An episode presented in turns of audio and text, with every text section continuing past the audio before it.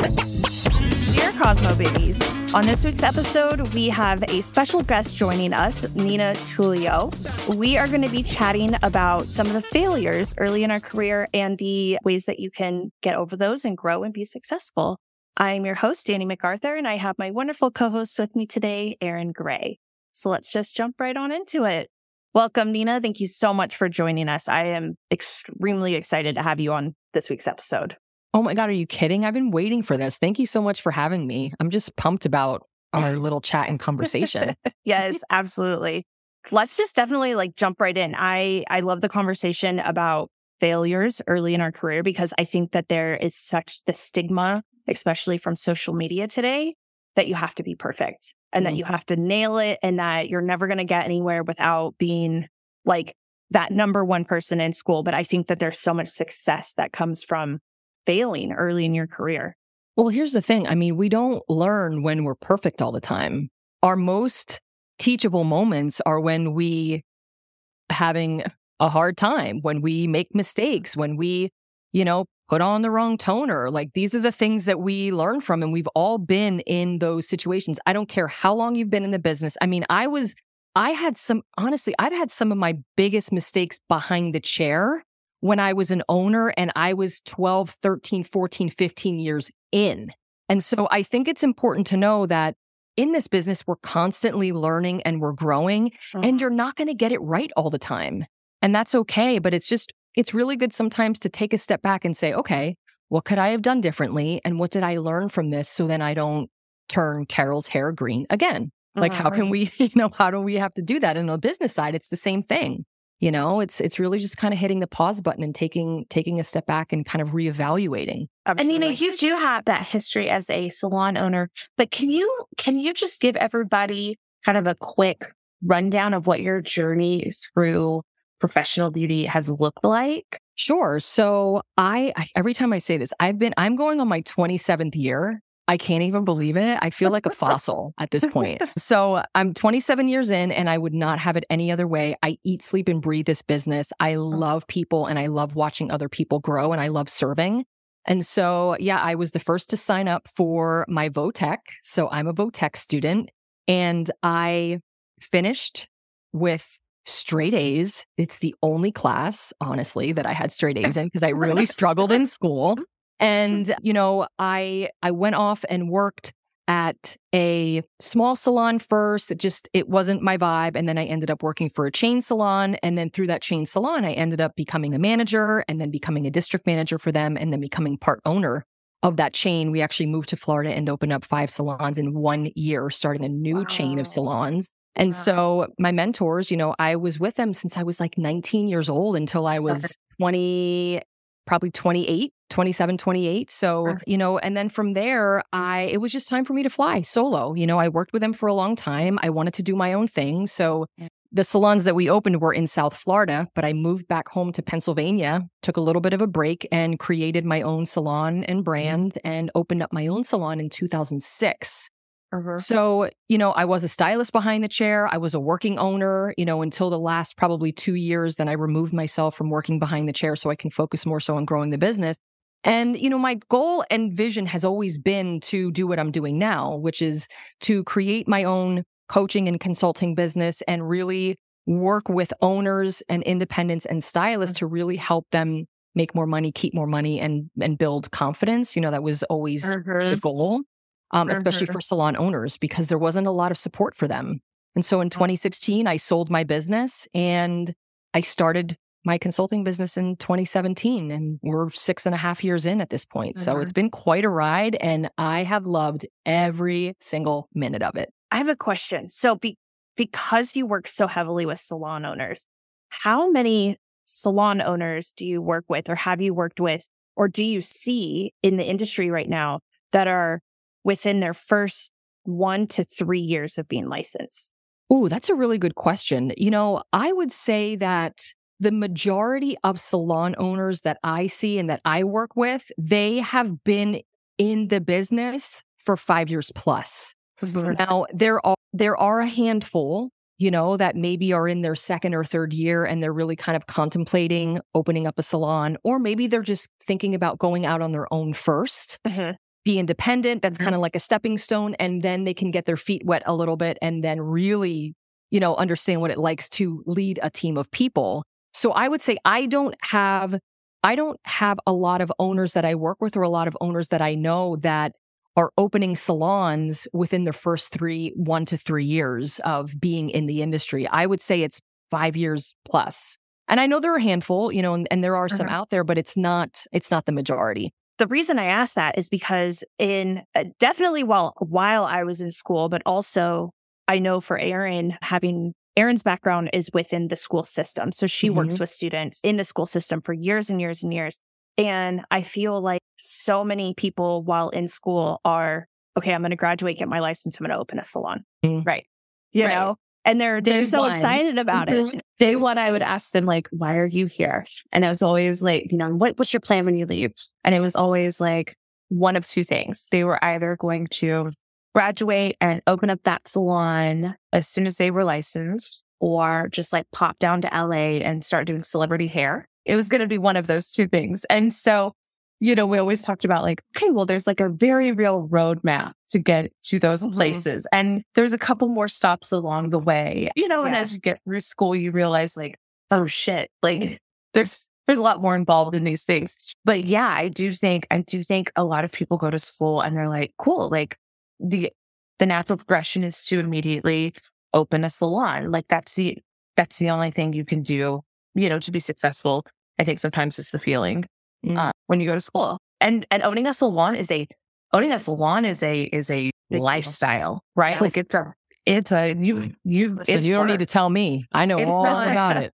Yeah, it's not diving through Pitt's money and like, you know, hanging out and chilling. It is, it's a lot of work. And so I see, I think a lot of people don't realize the amount of work that goes into op- opening and running a successful salon and leading a team.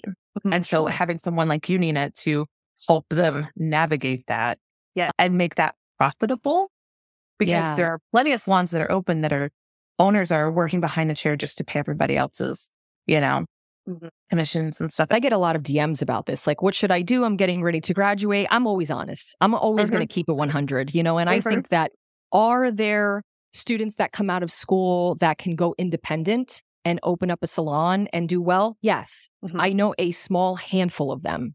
Sure. However, we have to understand that there are a lot of components that we have to fully and truly understand when we go into business for ourselves. So, not only do you have to understand how to treat people, because the relationship side of this business is a number one and probably most important, then you have to know how to do hair and do it well because there's so much competition. And then you have to understand how to run a business. Mhm. So there are three different components there. And, you know, when you get out of school, there's so much more learning to be had.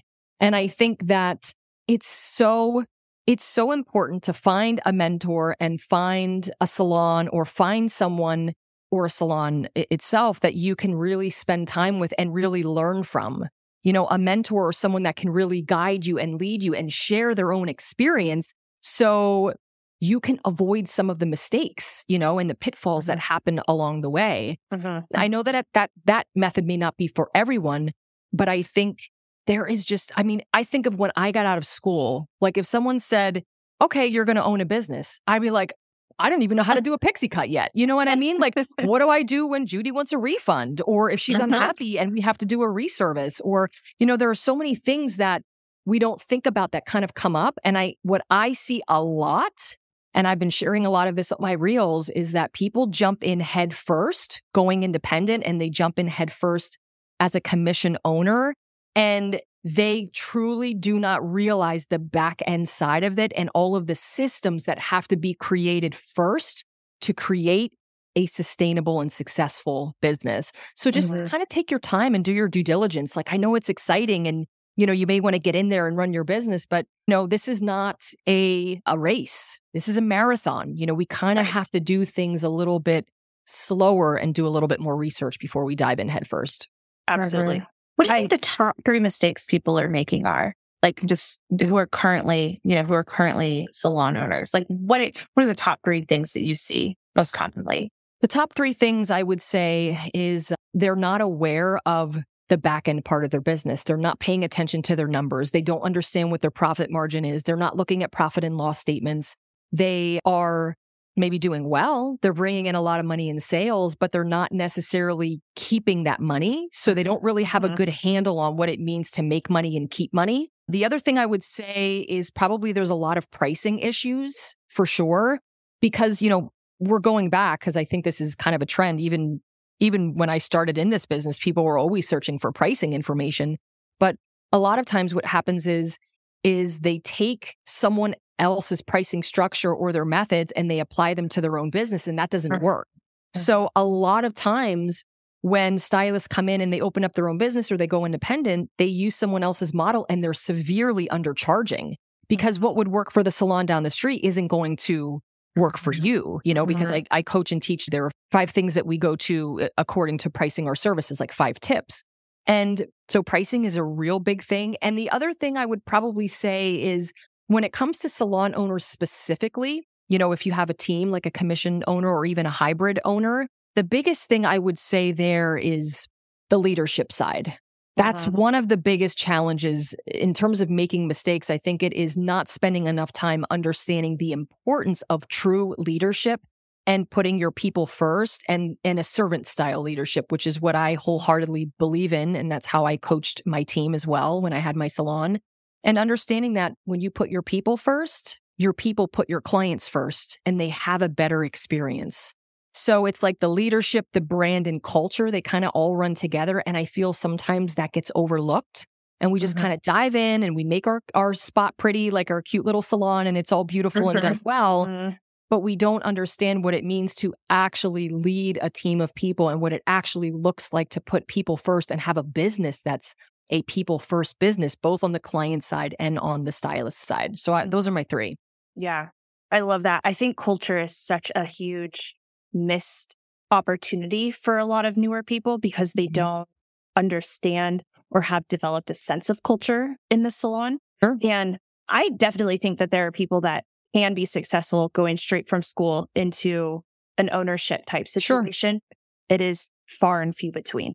And I feel like for me personally, my, I guess my stance or wherever I sit is that like not only is there room for everybody in professional beauty, but there are so many different paths. Like there's not one right way to go from school or an apprenticeship or, or getting your license and going into working in the industry. But I think it's finding, like you said, that support, that mentorship, the people surrounding you to help you along the way, which is why I'm such a big fan of the approach that you have in the beauty industry, because I feel like you come from such this incredible vulnerable place with the information that you share. And I feel like that's a, that's a huge part that people sometimes they don't even, even think about, or they just miss that step in their approach of being vulnerable and having a sense of culture and understanding of that. Sure. Thank you. And yeah, it is really hard to create. You know, again, if Mhm. you don't know what your beliefs are and you don't understand what your core values are and what you stand for and what your purpose is, it's hard to deliver that and sell that to stylists. Like they have to really believe in that. You know, people want to be a part of something that's bigger than themselves. And you're the only one that can create that as an owner. And if you don't take the time to create that, you're going to attract people that don't align because they Mhm. don't know. They just Exactly. don't know who, like, who are we? What, what are we doing? Like, what do we stand for? What is our mission? What is our purpose? What is our promise to our clients? You know, and the other thing that popped in my head as you were saying this back to like the mistakes, and this, this comes up often is that when we go from hairstylist to independent, you know, solopreneur or commission hybrid owner, we Mhm. keep wearing the hairstylist hat, meaning Uh-huh. we're still functioning as the hairstylist and we're not functioning as a business owner. We're still working for commission behind the chair as opposed to paying yourself a salary or, you know, a, a rate that makes sense for you and your business in terms of how you're being compensated. Mhm. And so we have to take that stylist hat off and we have to put the business hat on and start making decisions that are best for the business long term. Not focusing on Judy and Kelly and Connie and all the clients that are sitting in my Uh-huh. hair today. It's like, how am Mhm. I growing my marketing strategy? What is my brand messaging and voice? How am I training and onboarding my team? You know, what is the long term vision? You know, there are so many things that happen, but we get caught up in being a hairstylist every day behind the chair. And that has to shift majorly you know, when you take on ownership, whether it's solopreneur or you're, you know, running running a full on business with a team. Uh-huh. Yeah. What did that shift look like for you in your own career? When was the moment that you kind of pivoted from like working behind the chair to working and being there for your team more often? Well, it was something that I thought I could do by year five. However, if you listen to my story, you know that the first five years of my business was a total shit show. Yeah. And so, you know, I almost closed my business twice before year five. I was $90,000 mm-hmm. in debt, my fault. I made poor decisions financially. Uh, I was completely broke, you know, up to year five. And so that wasn't going to happen for me. I had to be a little bit flexible in my approach. I wasn't mm-hmm. going to change my goal, but I had to change the approach toward that goal, which meant, mm-hmm. okay, you're going to be here a little bit longer behind the chair than you wanted to. So after I got myself out of the hole in the mess that I created, which took a good solid year of me holding myself accountable, looking myself in the mirror and saying, What are you doing? Like, you need to change things up significantly. Mm-hmm. And it started, you know, I would say probably year six, year seven, I thought, you know, I really need to scale back. I need to scale back behind the chair and work only three days and then two days eventually because my focus, and I knew this, and my mentors would tell me this all the time. They're like, Neen, your your skill is not working behind the chair. Your skill uh-huh. set is actually growing people. Uh-huh. So the mm-hmm. more that you're tied to that chair, the less your stylist will have an opportunity of full potential and growth because you're focused on the wrong thing. And I would uh-huh. replay that in my mind over and over and over. So probably year six or seven was when I started to really cut back. And then by year eight, when I positioned to sell the business, I stopped doing hair. Eight, eight and a half years in, I stopped doing hair completely.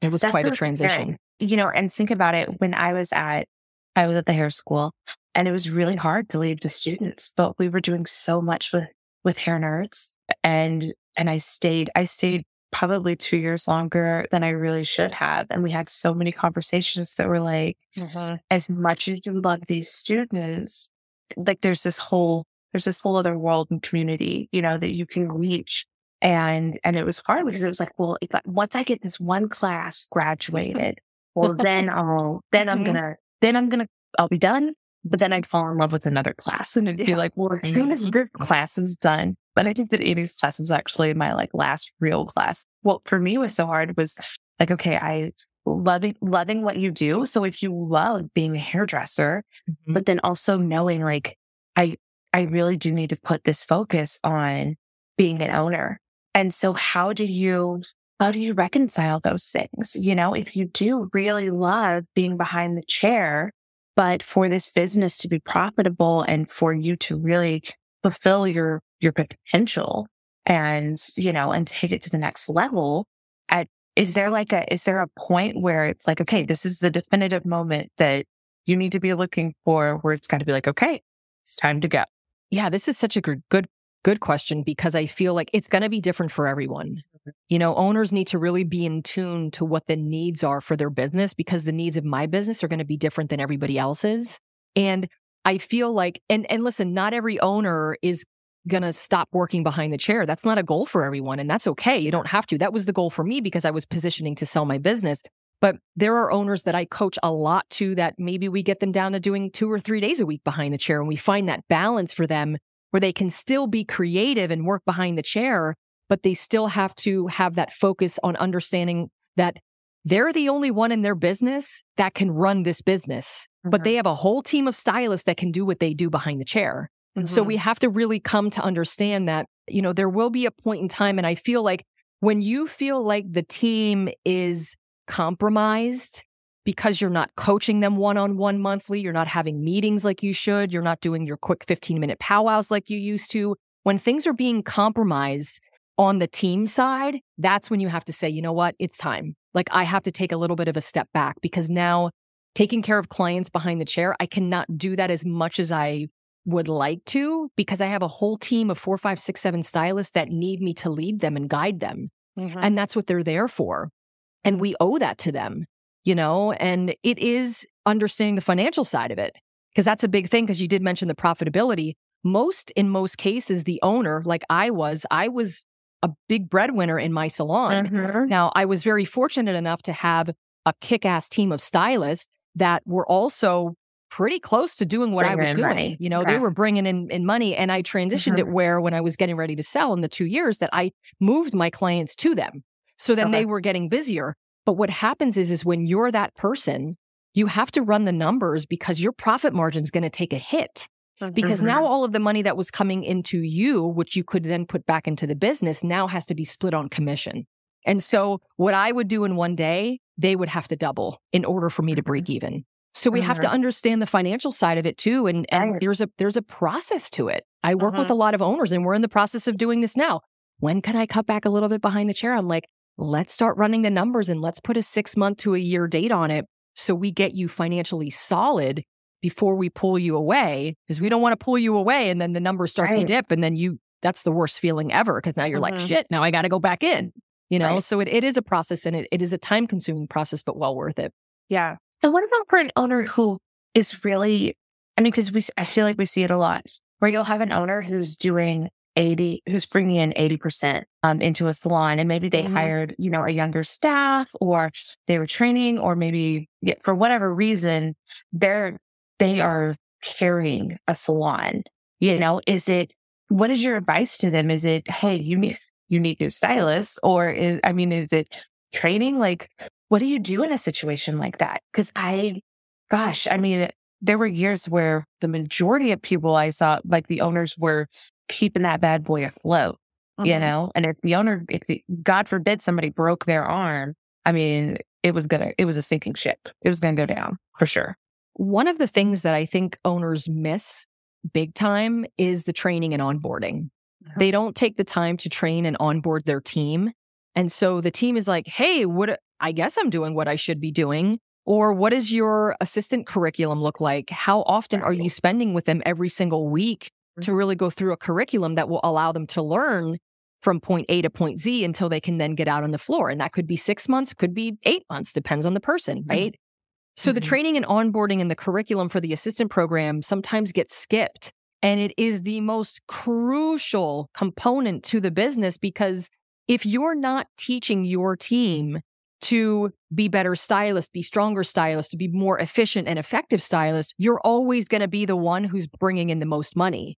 So my strategy always was how can I get them to be busier than me, better than me, faster than me, and more technically sound than me? I wanted them to be.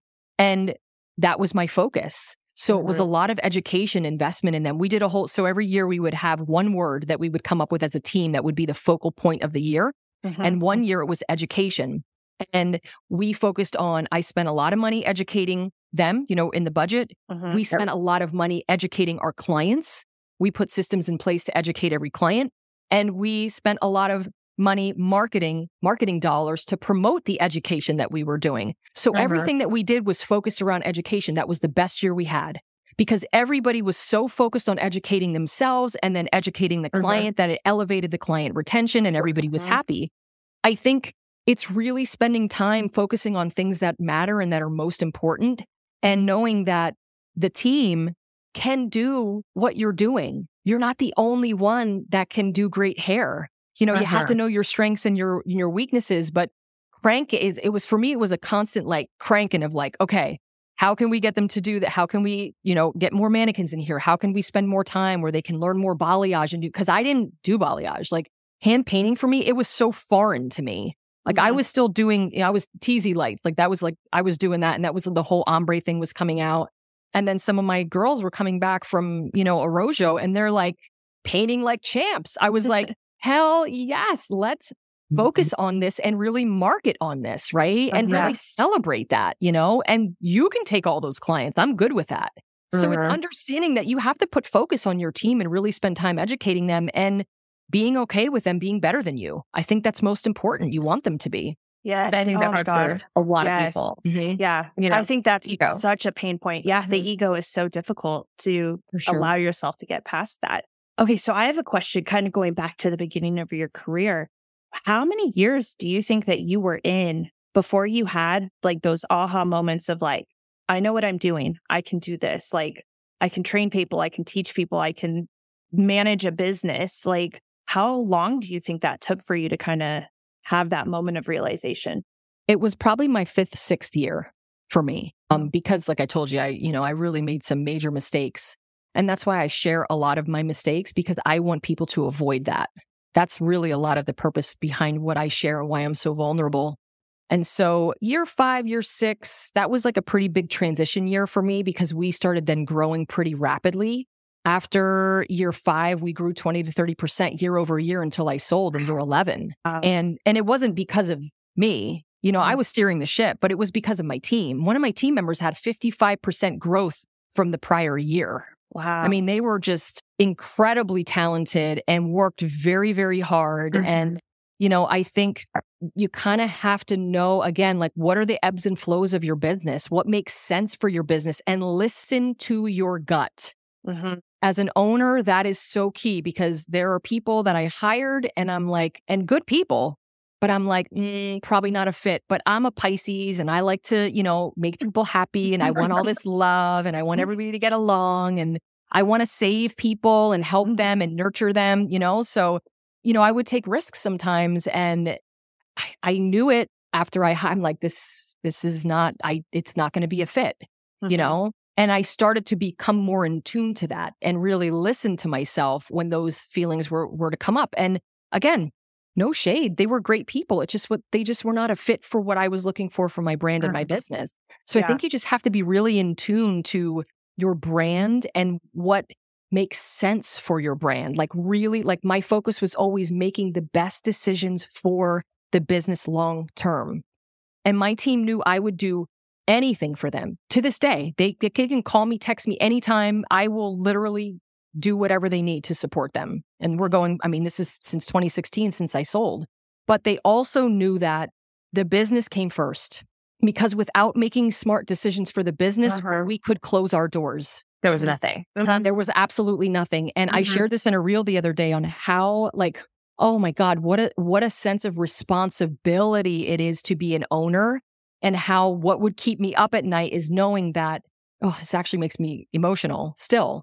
Like my business being open was how they were feeding their families and keeping their homes and paying their rent. Like Mhm. that is serious shit. That is a huge responsibility. And I did not take that lightly. So I knew that even though some of the decisions I made, they weren't super happy about it. They knew that it was always at the best of the business to keep the business open and to make sure that we were growing and thriving. And it wasn't because I was trying to be a jerk. You know what I mean? Like, because if not, we may not be open in six months. You know what I Mhm. mean? Especially Yeah. when I had myself in that in all of that debt. You know, we may be closing. And Mhm. so it, it's hard to separate, but I think when we remove the emotion out of it, when you remove the emotion out of the Mhm. decisions that you're making for your business, you make more clear decisions. Yeah, and not everybody, you know, when you're a leader, you're not there to please everyone. You're not there. You're not selling ice cream. It's really hard. It's a very, very, very hard. It's a hard job. It's rewarding. Yeah. It's super hard. And so making some of those decisions sometimes, like, hey, you know what? I'm really sorry. I have to cut your hours because I just don't have the budget. That shit sucks so bad. It was Yeah. horrible. Oh, I hated it. But at the end of the day, if I didn't do that, we would be in financial duress. And I knew that. So you've got to pay attention and listen to your gut and always make decisions that are best for the business. I think on the other side of that coin, I would mm. encourage newer stylists and young professionals who think, think about what Nina just said and, and look at when, when your owner comes to you and is making decisions that you don't agree with. And when you're in the break room talking shit about it, uh, and when you're unhappy and you're in a group chat, just remember that person is responsible for you not living in your car. Yeah. And they are making decisions, doing the very best that they can, hopefully, right? Mm, to right. keep the doors open so that you have a place to work and, and bring in money. And it's not always fun. It's certainly not always fun to be a business owner or to be an owner of any kind. And there is a huge amount of responsibility and a, and a ton of weight that comes there. Yeah. It's like being a parent Uh-huh. you know and so Yeah. yeah i mean i think i think it is always important to remember like again owners are not owners are not just like making money off of you and like going on vacation Yeah. you know there's a there's a lot of work and responsibility that's happening and Yeah. something that people aren't taking lightly Yeah. It made me Mhm. think of a, a story from the very beginning of my career with the first salon that I was ever at. And Erin, like Erin and I met while I I was going through cosmetology school. She worked at the cosmetology school and we bonded very, very quickly. And after I graduated, Erin was like my go-to for everything because while I was in school, that was actually her job was to like be our go to for everything. and I just like kept her and hung on to her. And I was like, nope, I'm still going to need you in my career.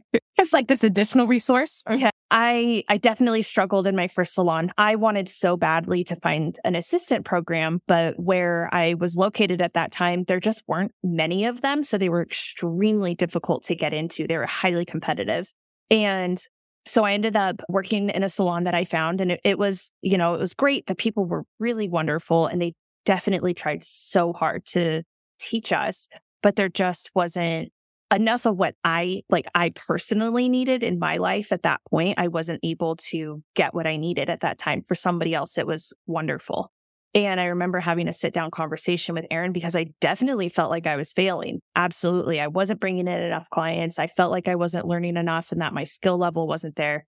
And she always had to tell me, you got to remove the feelings, look at the facts. Mm. Let's take a look at the facts and line these up. Are the facts leading you to where you want to go and the goals that you have, or are the facts not, you know, are you making an emotional decision or is this something that's actually just not viable for you right now? Because I went to cosmetology school a little bit later in my life. I had already been an esthetician for years and a part of professional beauty. But cosmetology is a different game than skincare is. You know, it's like it's a whole different learning curve. There's so much more education that you need because it's different than the education I was giving myself. And and it's like that I think was one of the most difficult things. And it's something her and I still have to sit down because it's like am I actually failing at the things I'm trying to do for myself? Or is it an emotional response that I'm having right now at this moment? And we have to have that conversation even mm. what 12 years into our business, we still have that same conversation. Like, I don't think that's not feelings that goes yeah. away. And we're so true.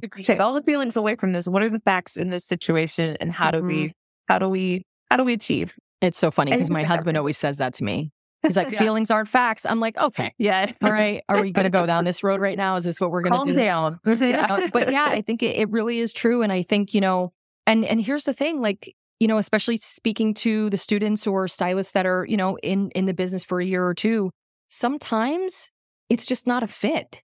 Yeah. And that's okay. And yep. for the owners, sometimes it's just not a fit and that's okay. Yeah. And I think again, going back to listening to your gut, you know, hairstylist, you have to listen to your gut too. Mm-hmm. Things have to feel really good and it's not bad. You know, just like you were mentioning before, it's not bad. It just wasn't a good fit for you mm-hmm. and what your needs were. And I think it's just very important to pay attention to that. I just don't I, we don't need to make big deals about this stuff. We just have to have yes. clear and honest conversations, you know, like with the owner, like, hey, you know, I love it here and I think it's amazing, but I just don't feel like I'm getting what I need. And either A, the owner's going to respond and they're going to do the most, mm-hmm. or they're going to say, wow, thank you so much for sharing and telling me, you know, what else can you add? What else can we talk about?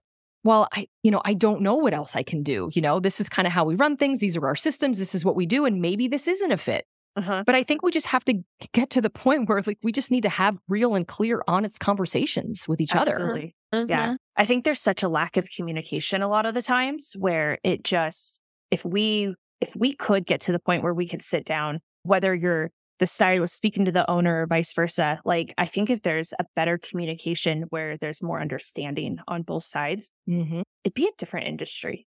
It'd be like an entirely percent. different industry. Yes. Yeah. Mm-hmm. We don't have to live life like high school mean girls mm-hmm. for sure. No. You know, like, yeah, we're all, we can be intelligent individuals and have really open and honest conversations. Mm-hmm. Uh, that is one of the things I think that bothers me the most about the industry is that there's, I think there's this huge stigma that it's like hairdressers love to party and it's gossipy and it's clicky and it's like hairdressers are so stupid. And, you know, like there's this huge stigma. And there are so many people who are just so intelligent. And, and there are, I mean, there are salons that are absolutely running like this um, and I think, but I do think it is really easy to fall back into these patterns of, you know, kind of gossipy text messages behind, behind the owner's back and salon walkouts. Mm. You know, I mean, how many times do we hear about nine stylists leaving and then they, oh, and then they went and opened a salon. Now they're dead to this salon owner. Like we do not have to live in an industry where people are dead to one another. Mm. We we can talk it out. Like we can, we can talk to each other and tell them like, Hey, this is not working for me. Think I'm going to go my own way. We can be, we can be happy and celebrate each other and want good things for people like community over competition. That, that comes from a, a real insecure place. Mm-hmm. You know, mm-hmm. that, that's where that, that's where that's coming from, you know, with the talking bad about people or the gossiping or, you know, whether it's about each other, even on mm-hmm. social, you know, I see it yeah. or bad mouthing people or bad mouthing clients or like that yeah. is coming from a very insecure place, someone that doesn't feel really good about themselves. And, mm-hmm. you know, I feel like as an owner, you know, just taking accountability and, and talking to owners for a second, you know, that is, that has to be at the forefront of your business is like, hey, we don't do that here but you have to mm-hmm. lead the charge. You know, you have mm-hmm. to lead by example. You know, we're not going to sit in the back room and talk about people. We're not going to, you know, everybody's going to have something to say on, on right. occasion, right? It's we're human. But, you know, we're not going to gossip about people. We're not going to badmouth people. We're not going to disparage other salons. We're just not going to do that. And that's part uh-huh. of the mm-hmm. culture. Uh-huh. You know, that was part of the culture in, in, my salon for sure. You know, if someone was saying, oh, I went to this salon and this is what they did to my hair. Okay, cool. So let's talk about what we're going to do. Like, uh-huh. we're not going to feed into that. You know what I mean? And so I think owners have to be really confident in themselves and what they're offering because I think in order for those clear conversations, like you mentioned, Erin, like we have to have these conversations like adults. You know, we have to say, hey, oh my God, you want to go and do your own thing? Congratulations. I love mm-hmm. that for you. That's awesome. How can I mm-hmm. help you? Mm-hmm. You know, don't hurt me. Mm-hmm. Don't go right. nuts and start doing things that are g- going to hurt my business, right? Yeah. But let's yeah. talk about this. Like, how can I support you? How can I help you? What do you need from me? Because mm-hmm. mentorship, true mentorship, doesn't stop in your salon. It carries on through. Like, you want Absolutely. people to remember what you shared with them and what they learned from you so they can continue to do it and pay it forward to the people that yeah. they have.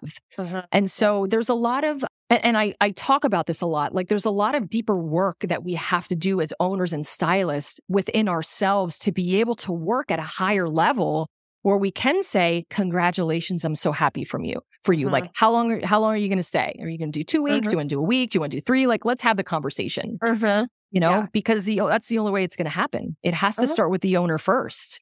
And you've got to be very confident in yourself and your business and, and, and what you're doing and knowing that if someone leaves, you're going to be okay. Mm-hmm. You know, Absolutely. and you will be as long as you've got your systems in place and your brands in check and you're doing all of the right things, you will be okay. It's hard and it stinks. Right. I've been through it many times, but knowing, hey, you know what?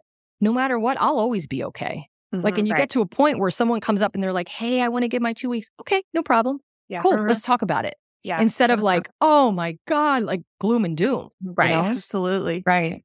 Something that I I really loved when I got to actually be a part of one of your classes, Nina, was the amount of like like the true like safe space that was created during your class because i think that a lot of these things that people are feeling like oh well i'm failing i'm not being successful in my business no matter at what point in their career that they're at during that class people were so they had such the ability to open up and be vulnerable and tell you like very intimate details in front of a room of a hundred people you know and just be like you know take that moment for themselves and be like, okay, no matter my past failures or my mistakes, like, where can I go from here? Where can my starting point be from here? And that was something that I so massively appreciated from that class. Like, there was a point there was not a dry eye in the room. Like, mm. people were in tears. Like, people were so emotional because I think it for them was a lot of that first kind of open door that was given to them of like, no, it's like, it's okay. Like, you can do these things. And it felt like such like, from my point of view, it's like, I feel like you were someone who is truly living, like a living embodiment of like your point of being on this planet, you know, and like, like what you're able to give to other people in this world. And it was like just truly incredible to watch. And it's like, I definitely want, I want to give you an opportunity to like plug everything that you have because I really do think that anyone, even students, like I think can benefit from sitting in a room like that and listening to mm-hmm. other stories of people and other people's failures and mistakes that they think they are. But I think what the conversation is, is like, there really is no such thing as a failure. They're like, mm-hmm. we, they're all learning points. They're all points that you're able to pivot and get better and learn something that you didn't know before because you don't know what you don't know.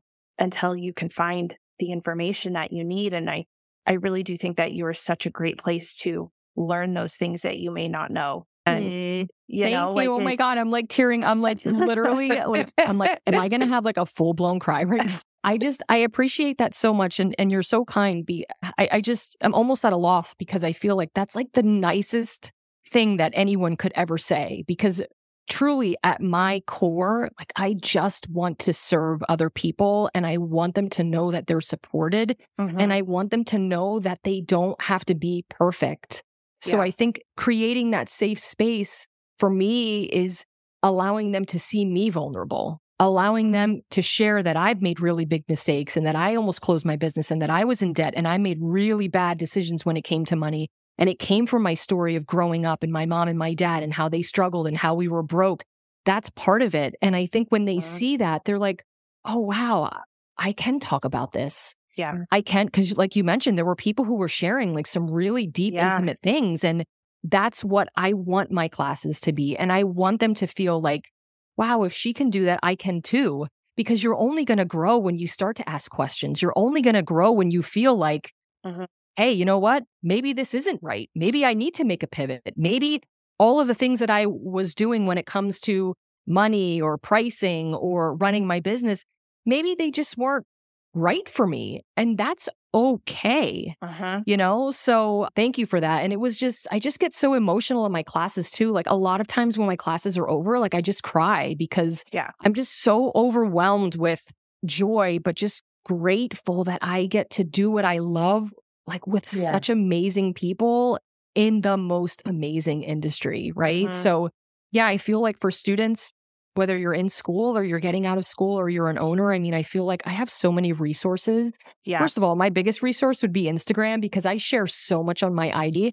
Yes. you can get so much Uh-huh. information from there. But also, just on my website, I have a lot of free resources. I have free pricing classes. I have profit and product calculators for my independents and my Uh-huh. owners. Like, dive in. Are you Uh-huh. overspending? Like, let's let's talk about it. You know, Yeah. there are so many things that you can grab on my website for free, and so much that you can learn. You know, learn about as well.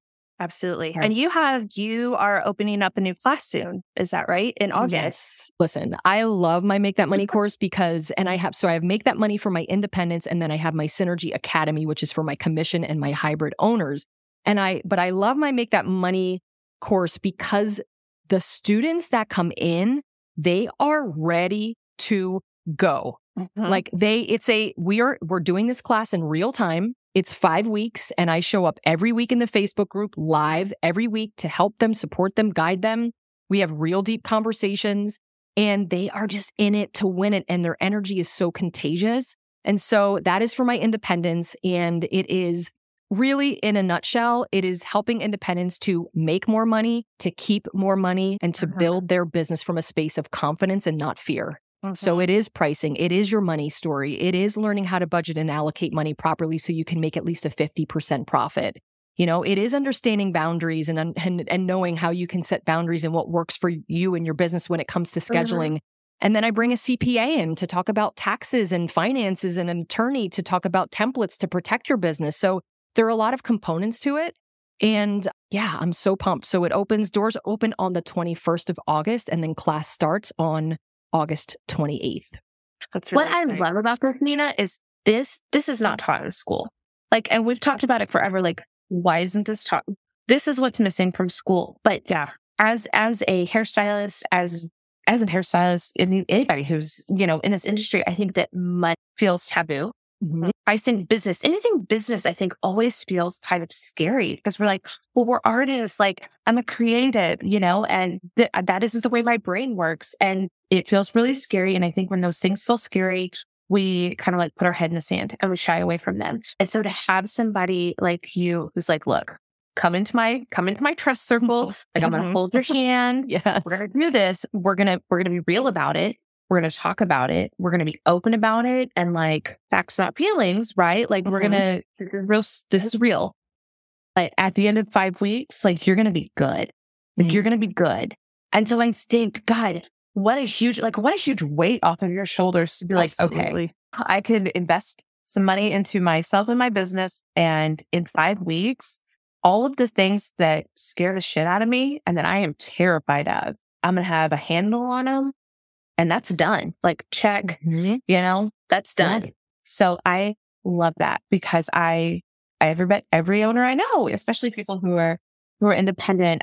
CPA, just the word CPA, I think makes my heart quiver a little bit. And certainly, certainly my credit cards cry when it hear, when it hears lawyer because Ada and I have had our fair share of business lawyers over the last few years. They just weep openly. So I wish 12 years ago we had had somebody who had said like, listen, girls, Yeah. let me do you a little favor and save you 50 grand, you know, like let's, let's do this thing. So Definitely. And we will be putting the link in the description. So if you're listening to this podcast right now, look at the description, hit the link. You won't regret it. immediately purchase this. Yes, immediately. Uh, okay. Last question for you, though. It's my favorite question to ask people. Ooh, okay. It's just, I love the answers that come from this one. Knowing everything that you know today, what would you tell yourself back in cosmetology school? Ooh, this is the thing that always comes up for me because I just didn't believe in myself. So I would mm. say trust your gut. Yes. Believe in your talent, no matter what level you're at, no matter how many people's hair you messed up, right? You're doing this for a reason. There is a skill set within you that maybe you just haven't tapped into yet. Push yourself outside of your comfort zone, but always trust and believe in yourself and your talent and listen to that feeling inside your gut because it will never, ever steer you wrong. So that's what I would that's what I would say to everyone listening, but also to my myself when I was in cosmetology school. I just didn't, you know, I wasn't like how I am now. You know, I was very insecure and, you know, just struggling with my family and my dad and issues there. And I just felt like I just wasn't enough. And Sure. that went on for a long, long time. You know, even Wow. into the early years of me owning my business, I kind of carried that with me.